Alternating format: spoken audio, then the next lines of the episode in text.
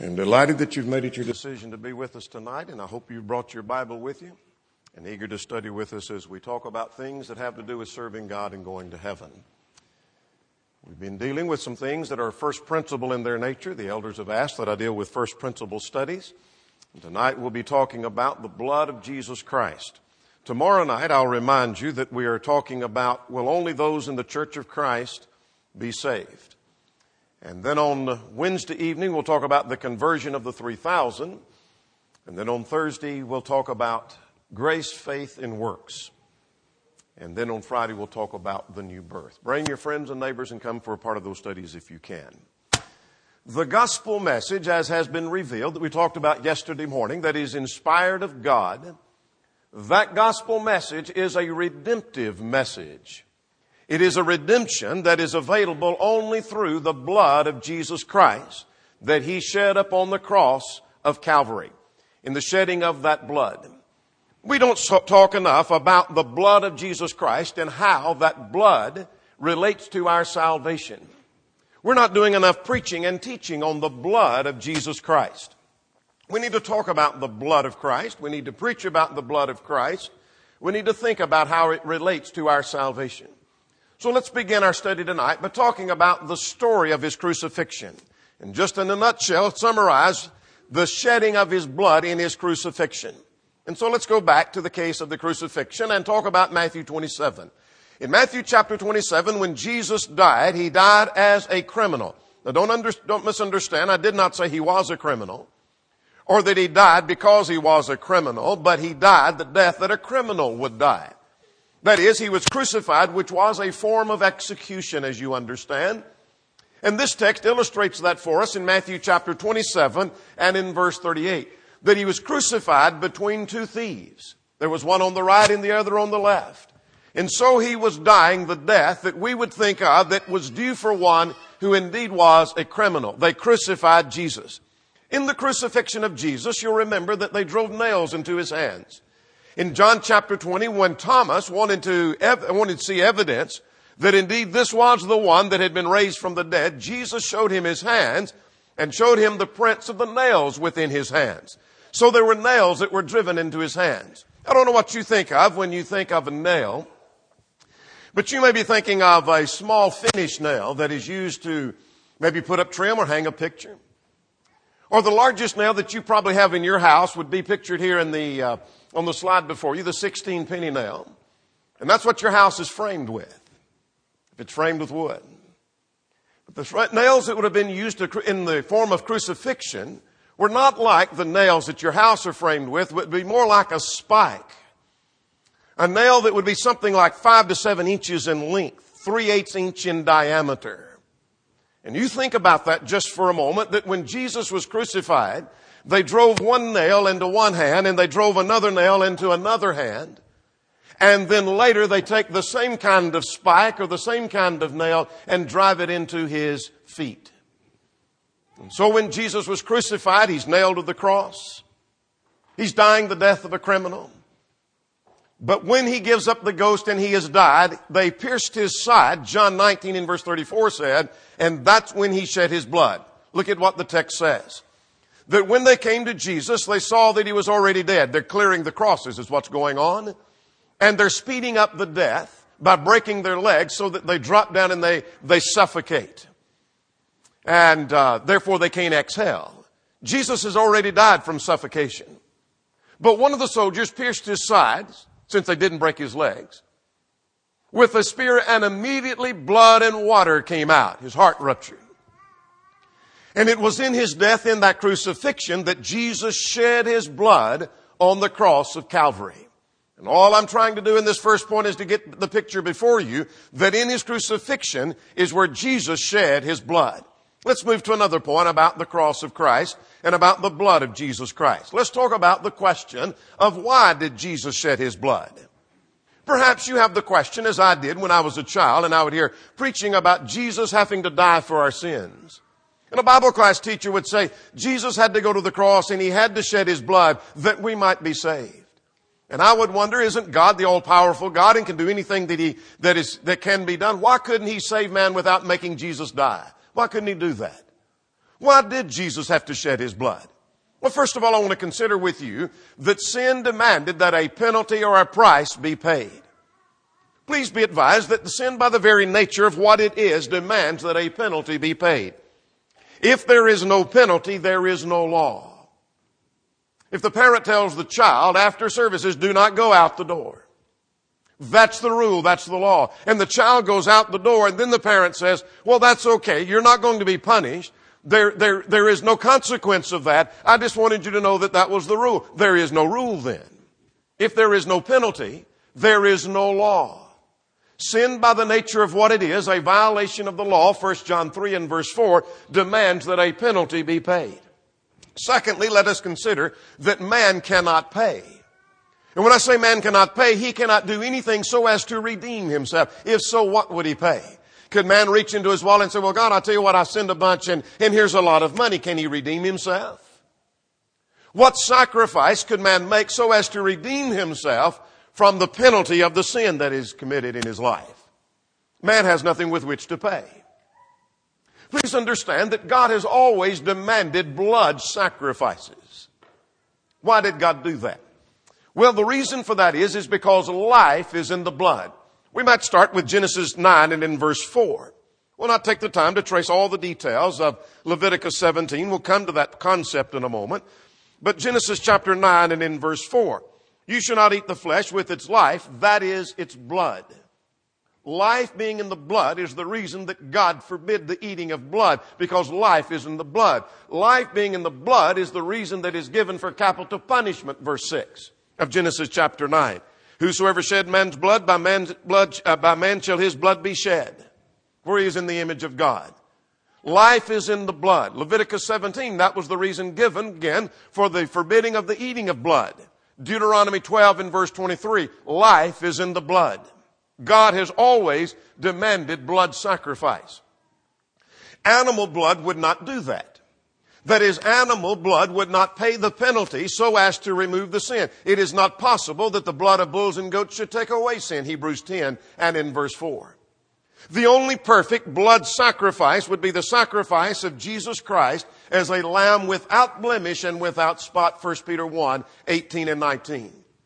And so why did Jesus have to shed his blood? Sin, by the nature of what it is, demands that a penalty be paid. If God just forgets the penalty, then there is no law. Man has nothing with which to redeem himself. God has always demanded blood sacrifice. The only perfect blood sacrifice is the sacrifice of Jesus Christ as a lamb without blemish and without spot. But I encourage you, if you don't already have your Bible open, let's get our Bibles open and let's trace through some very simplistic studies of some uh, passages as we talk about being saved by the blood. You are familiar with these texts. But let's look at these first principle lessons with reference to being saved by the blood. Let's just list a number of things that all say the same thing, but they're saying that we're saved by the blood. The Bible tells us that the blood of Jesus Christ remits our sin. Jesus said in Matthew 26 and verse 28, this was in the institution of the Lord's Supper. We'll come to this toward the end of our study.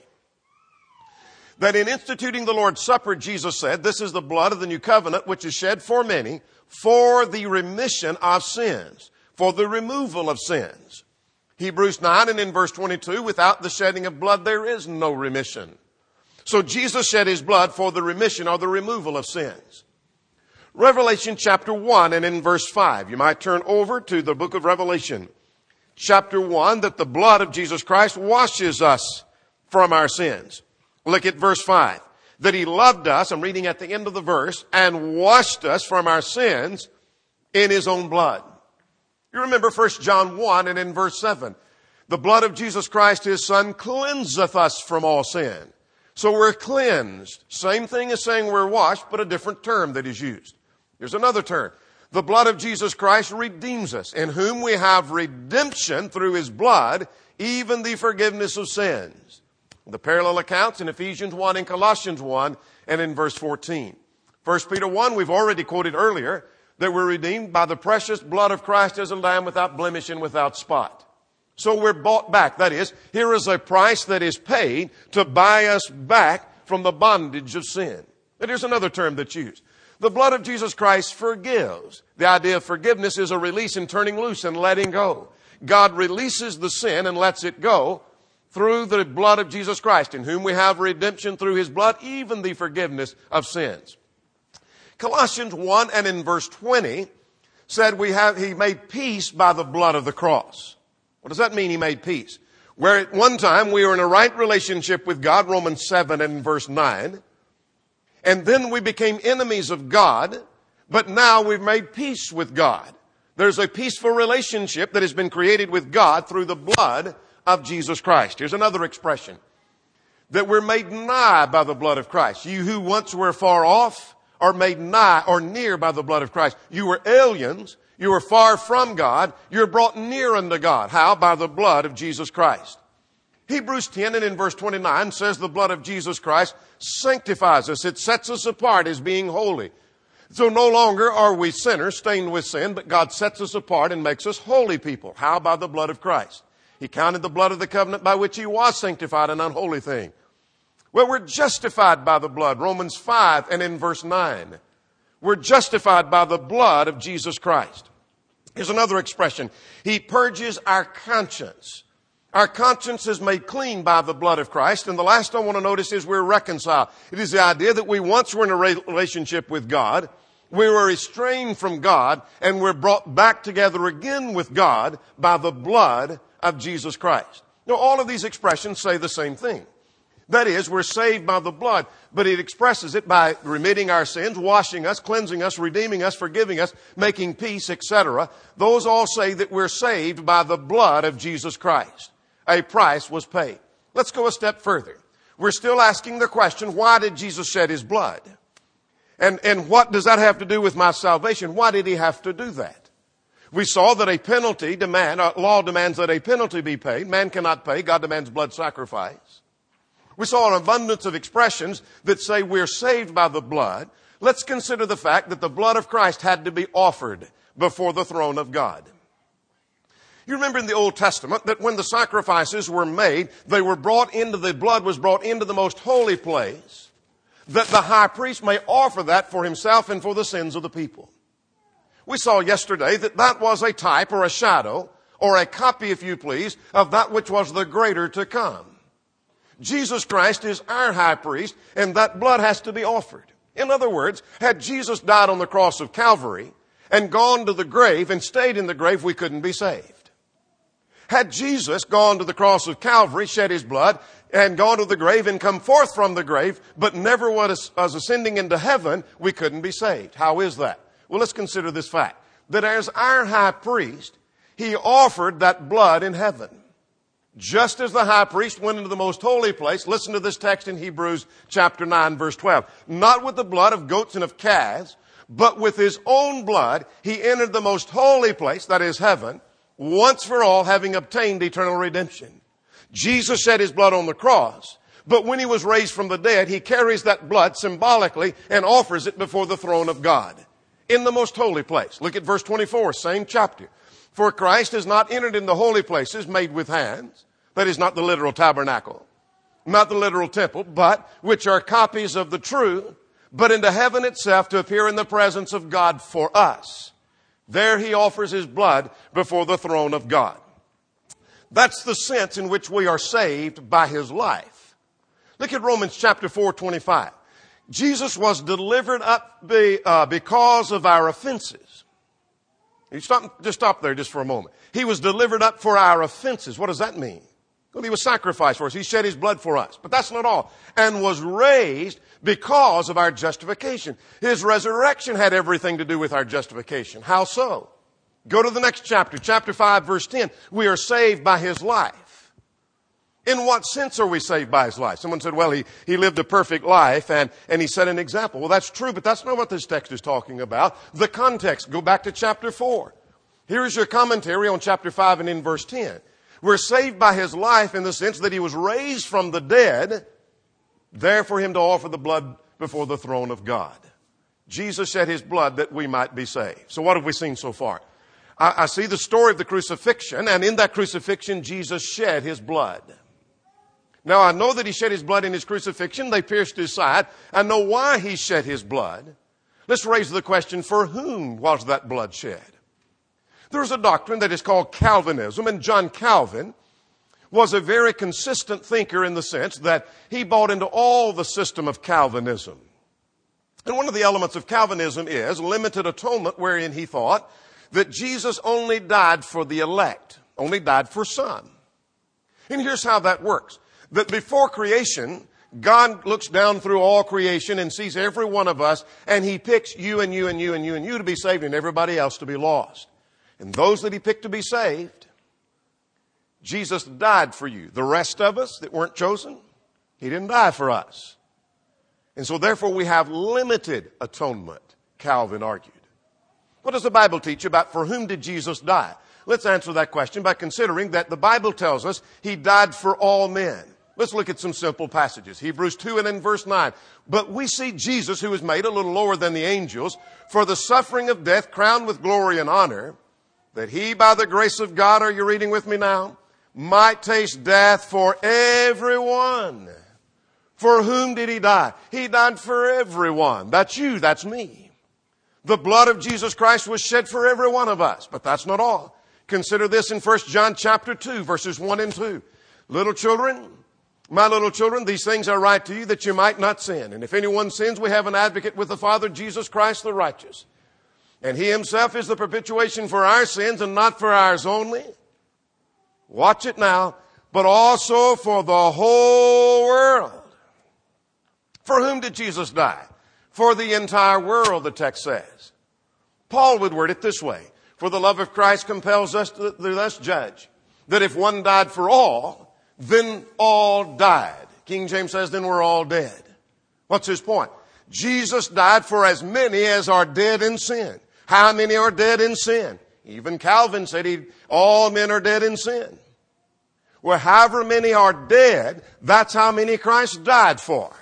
He died for everyone, is the answer to that question. But let's go a step further now.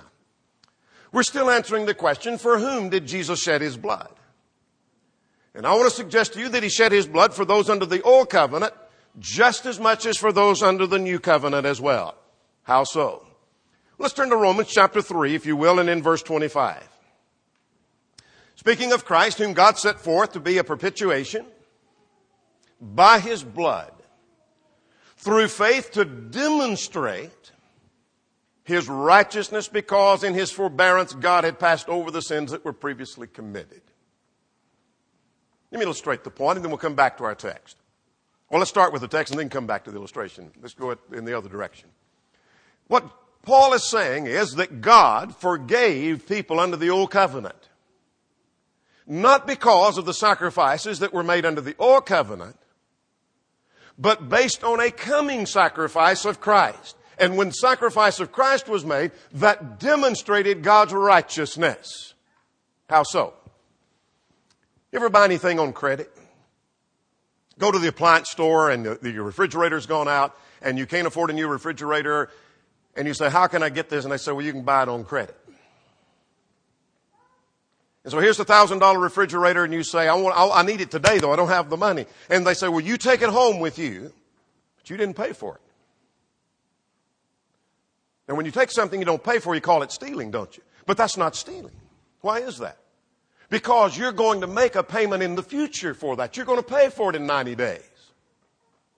And when you come in in 90 days and put your thousand dollars down, that demonstrates that you were righteous and just in having taken the refrigerator, right? Otherwise, that's stealing.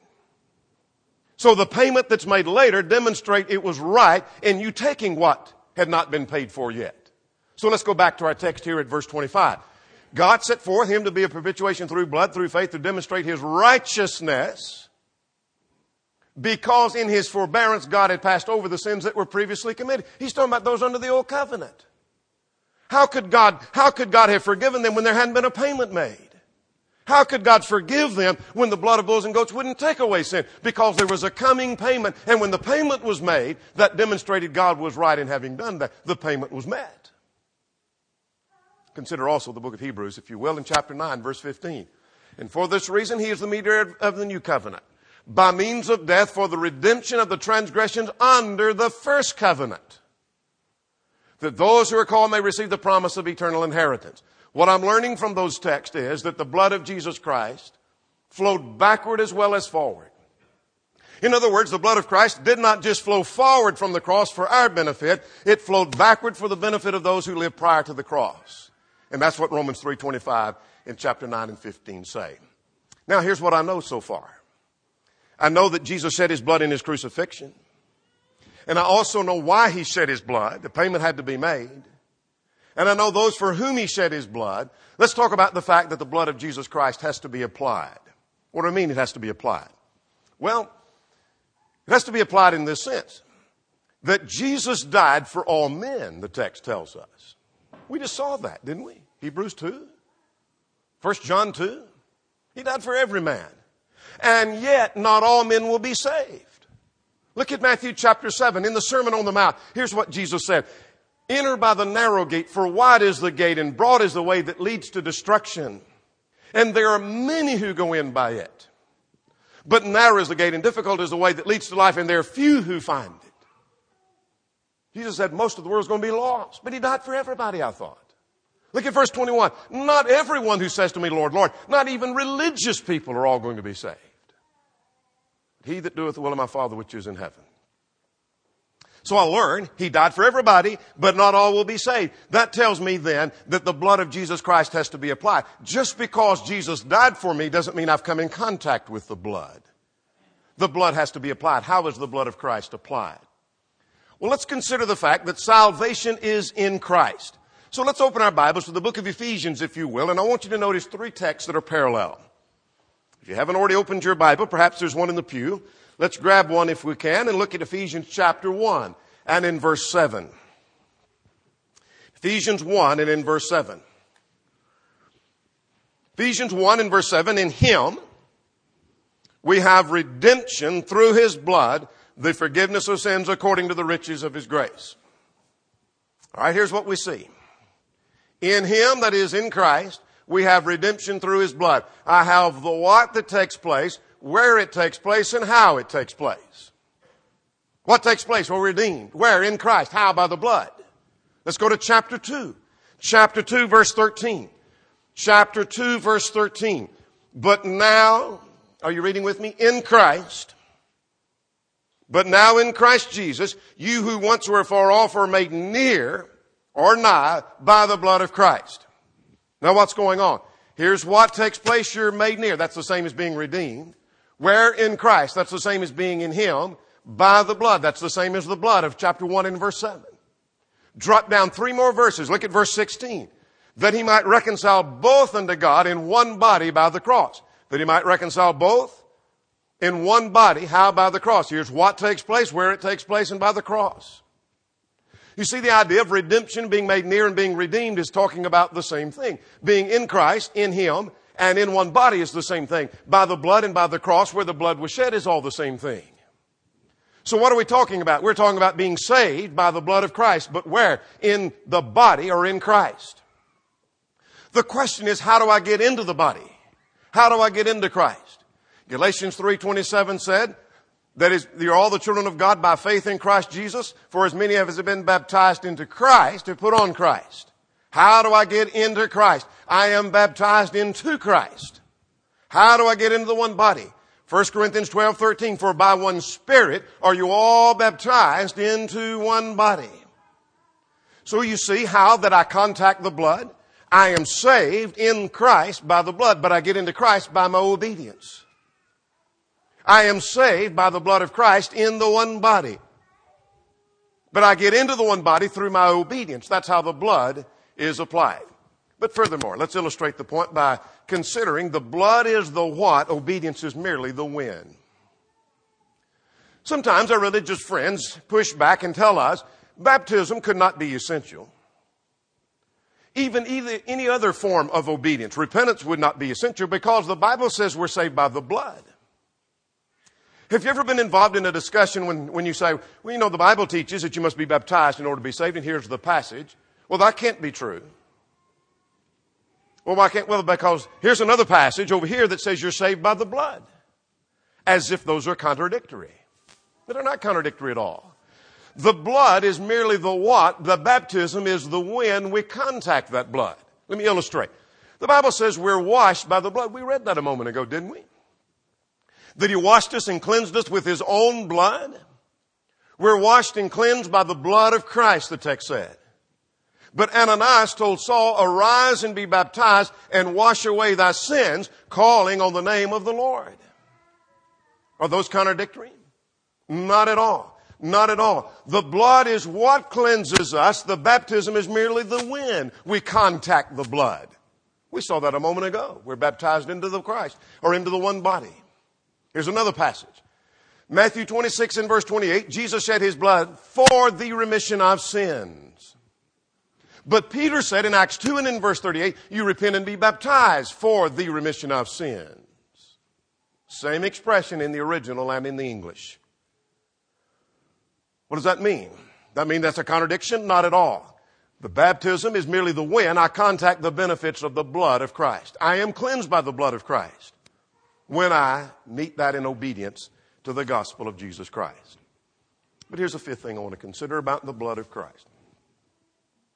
And that is that the church was purchased with the blood of Jesus Christ. The blood was the price that was paid. Listen to this carefully that there might be a New Testament church.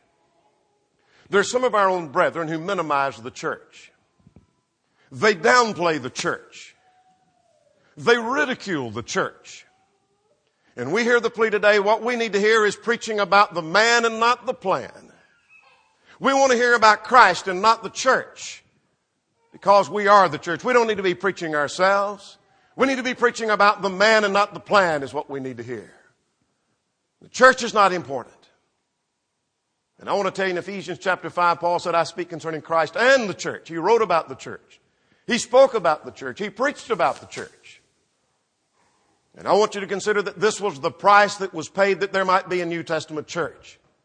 And when you ridicule the church of our Lord and you downplay the church of our Lord, you're ridiculing and you're downplaying the blood of Jesus Christ.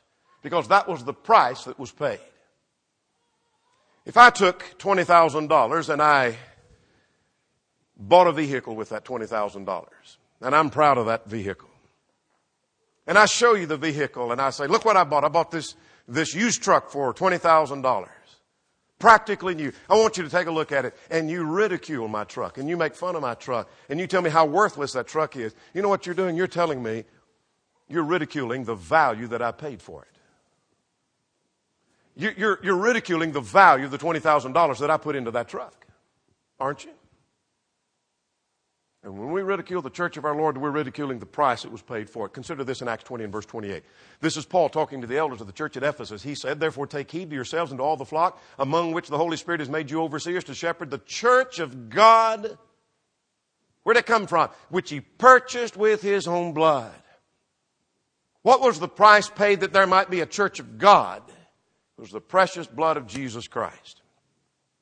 We have been purchased. We're a purchased people. We're a redeemed people. Remember 1 Peter chapter 1 verse 18 and 19? Knowing that you are not redeemed with corruptible things such as silver and gold from your aimless conduct received by tradition from your fathers, but with the precious blood of Christ as a lamb without blemish and without spot. A price was paid to buy you back. You were sold under sin, a slave of sin. And a price was paid to buy you back. What was that price? It was the blood of Jesus Christ. We've been purchased according to 1 Corinthians chapter 6 verses 19 and 20. Do you not know that your body is a temple of the Holy Spirit, which is in you, whom you have from God and you're not your own? For you're bought at a price. Therefore glorify God in your body and your spirit, which are God's. A price has been paid. It tells you the value that's placed upon the church. Back to my illustration. If I gave $20,000 for the truck, that tells you the value I placed on it, doesn't it? Wouldn't it seem absurd if I said, now, here's this truck and, and it's worthless. It's not worth a dollar, but I paid 20000 for it and I want you to know that. Doesn't that kind of say that I'm uh, absurd? It tells you something of the value the Lord placed on the church of our Lord. And any value and benefit that we get out of the blood of Christ will be obtained in the body of Christ. Now suppose you take $100,000, $200,000 and you purchase a house. Any value you get out of that 100,000 or 200,000 or whatever the amount may be will be obtained in getting it out of the house, won't it? And if the price of the blood of Christ is what was paid for there to be a church of our Lord, any benefit I get out of that will be in the body of Christ. I must be in the body in order to benefit from the blood. Let's consider number six. The New Testament was dedicated by the blood. What was accomplished by the blood of Christ? I'm saved by the blood. He purchased the church with his blood. And we have a church because of the blood of Christ, but we have the New Testament because of the blood of Christ. That book you hold in your hand tonight, the New Testament, would be worthless were it not for the blood of Jesus Christ. Consider this in Hebrews chapter 9, if you will, and in verse 15. You are familiar with this text. And I want you to watch for this point. He's going to say, because Jesus, and I'm paraphrasing, because Jesus shed his blood, you now have an effective New Testament that is law. Had he not died, it wouldn't be law. And that blood dedicated the new covenant just like the old covenant was dedicated by blood. Begin at verse 15 with me, if you will. For this reason, he is also the mediator of the new covenant by means of death for the redemption of the transgressions under the first covenant. That those who are called may receive the promise of eternal inheritance. Sound familiar? That's where we were a minute ago. Look at verse 16. For where there is a testament, there must also of necessity be the death of the testator. We all understand that. You write a last will and testament, it is worthless until you die. That's when it becomes law. For a testament is in force after men are dead, since it has no power while the testator lives. If I write a last will and testament and leave money to you, you don't get it until I die. You understand that. What's his point about the Old Testament? Verse 15. Or verse uh, 18. Therefore, not even the first covenant was dedicated without blood. For when Moses had spoken every precept to all the people according to the law, he took the blood of calves and of goats with water and scarlet wool and hyssop and sprinkled both the book and all the people, the book itself and all the people, saying, This is the blood of the covenant which God has commanded you. What's the point? When, when the Old Testament was dedicated, he took the blood of goats and of calves and he dedicated the Old Covenant. And by the blood of Jesus Christ, the New Testament law has become law and has become dedicated. We have a new covenant and it's in force, and we have the promises of the new covenant because Jesus shed his blood. But let's go a step further. I want to share with you that we have now a memorial of his blood. Great things are usually set, there's some memorial set up of some great accomplishment or something historical. There's a memorial, lest we forget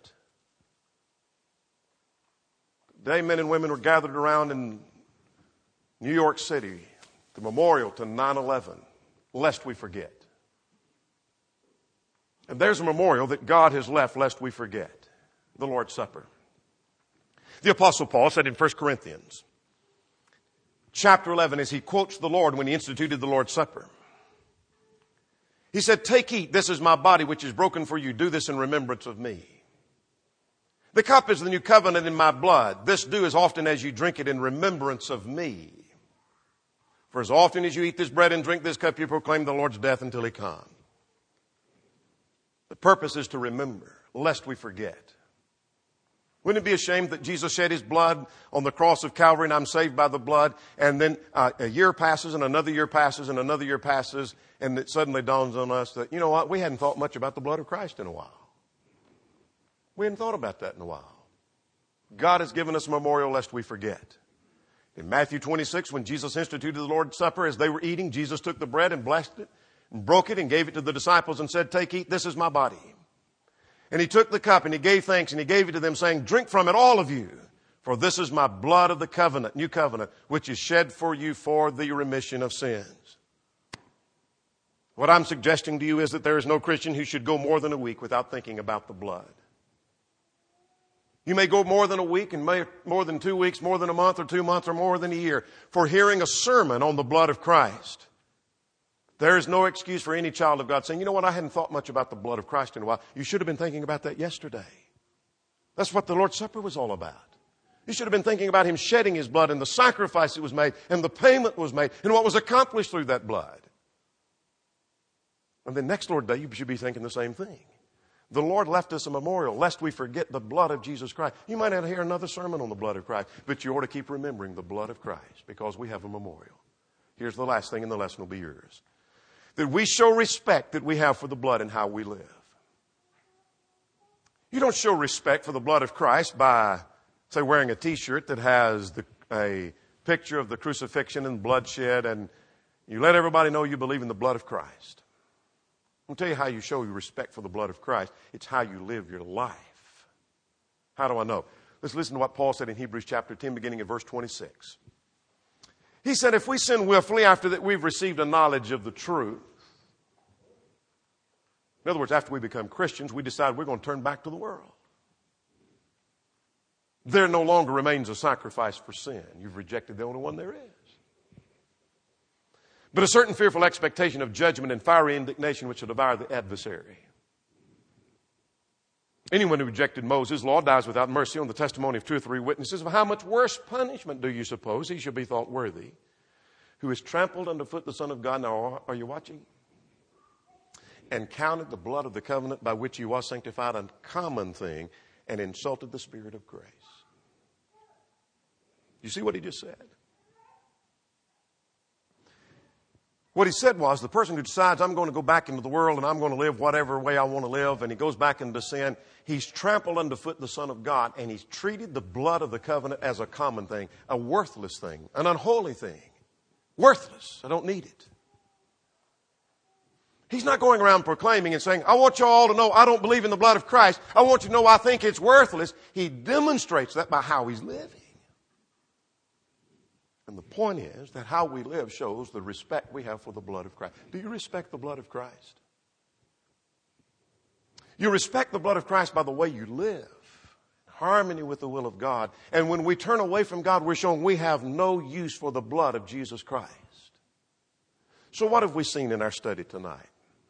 We've been talking about the blood of Jesus Christ. More could be said, obviously. We've tried to give a summary of what the Bible teaches about the blood of Jesus Christ. We've tried to answer the question of the crucifixion, that Jesus shed his blood. We talked about the story of the crucifixion and why he shed his blood. He shed his blood because a penalty had to be paid. And then he offered it before the throne of God. We talked about for whom he shed his blood. He shed his blood for every man. And we talked about how the blood of Jesus Christ has to be applied. We must come in contact with the blood. Talk about how the church was purchased with the blood. And the New Testament was dedicated by the blood. And God left us a memorial lest we forget the blood. And we show respect for the blood in how we live our lives. May God help us to always remember the effectiveness of the blood of Christ. Have you come in contact tonight with the blood of Christ? If you're not a Christian, you're not in the body of Christ, then you're not in contact with the blood of Jesus Christ. Would you be saved? Jesus died for you. Would you come in contact with the blood by your obedience to the gospel? Would you come believing that Jesus is the Christ, the Son of the living God? Would you repent of your sins, acknowledge your faith, and be buried in the waters of baptism for the remission of sins? If you're subject in any way, would you come while together we stand and sing?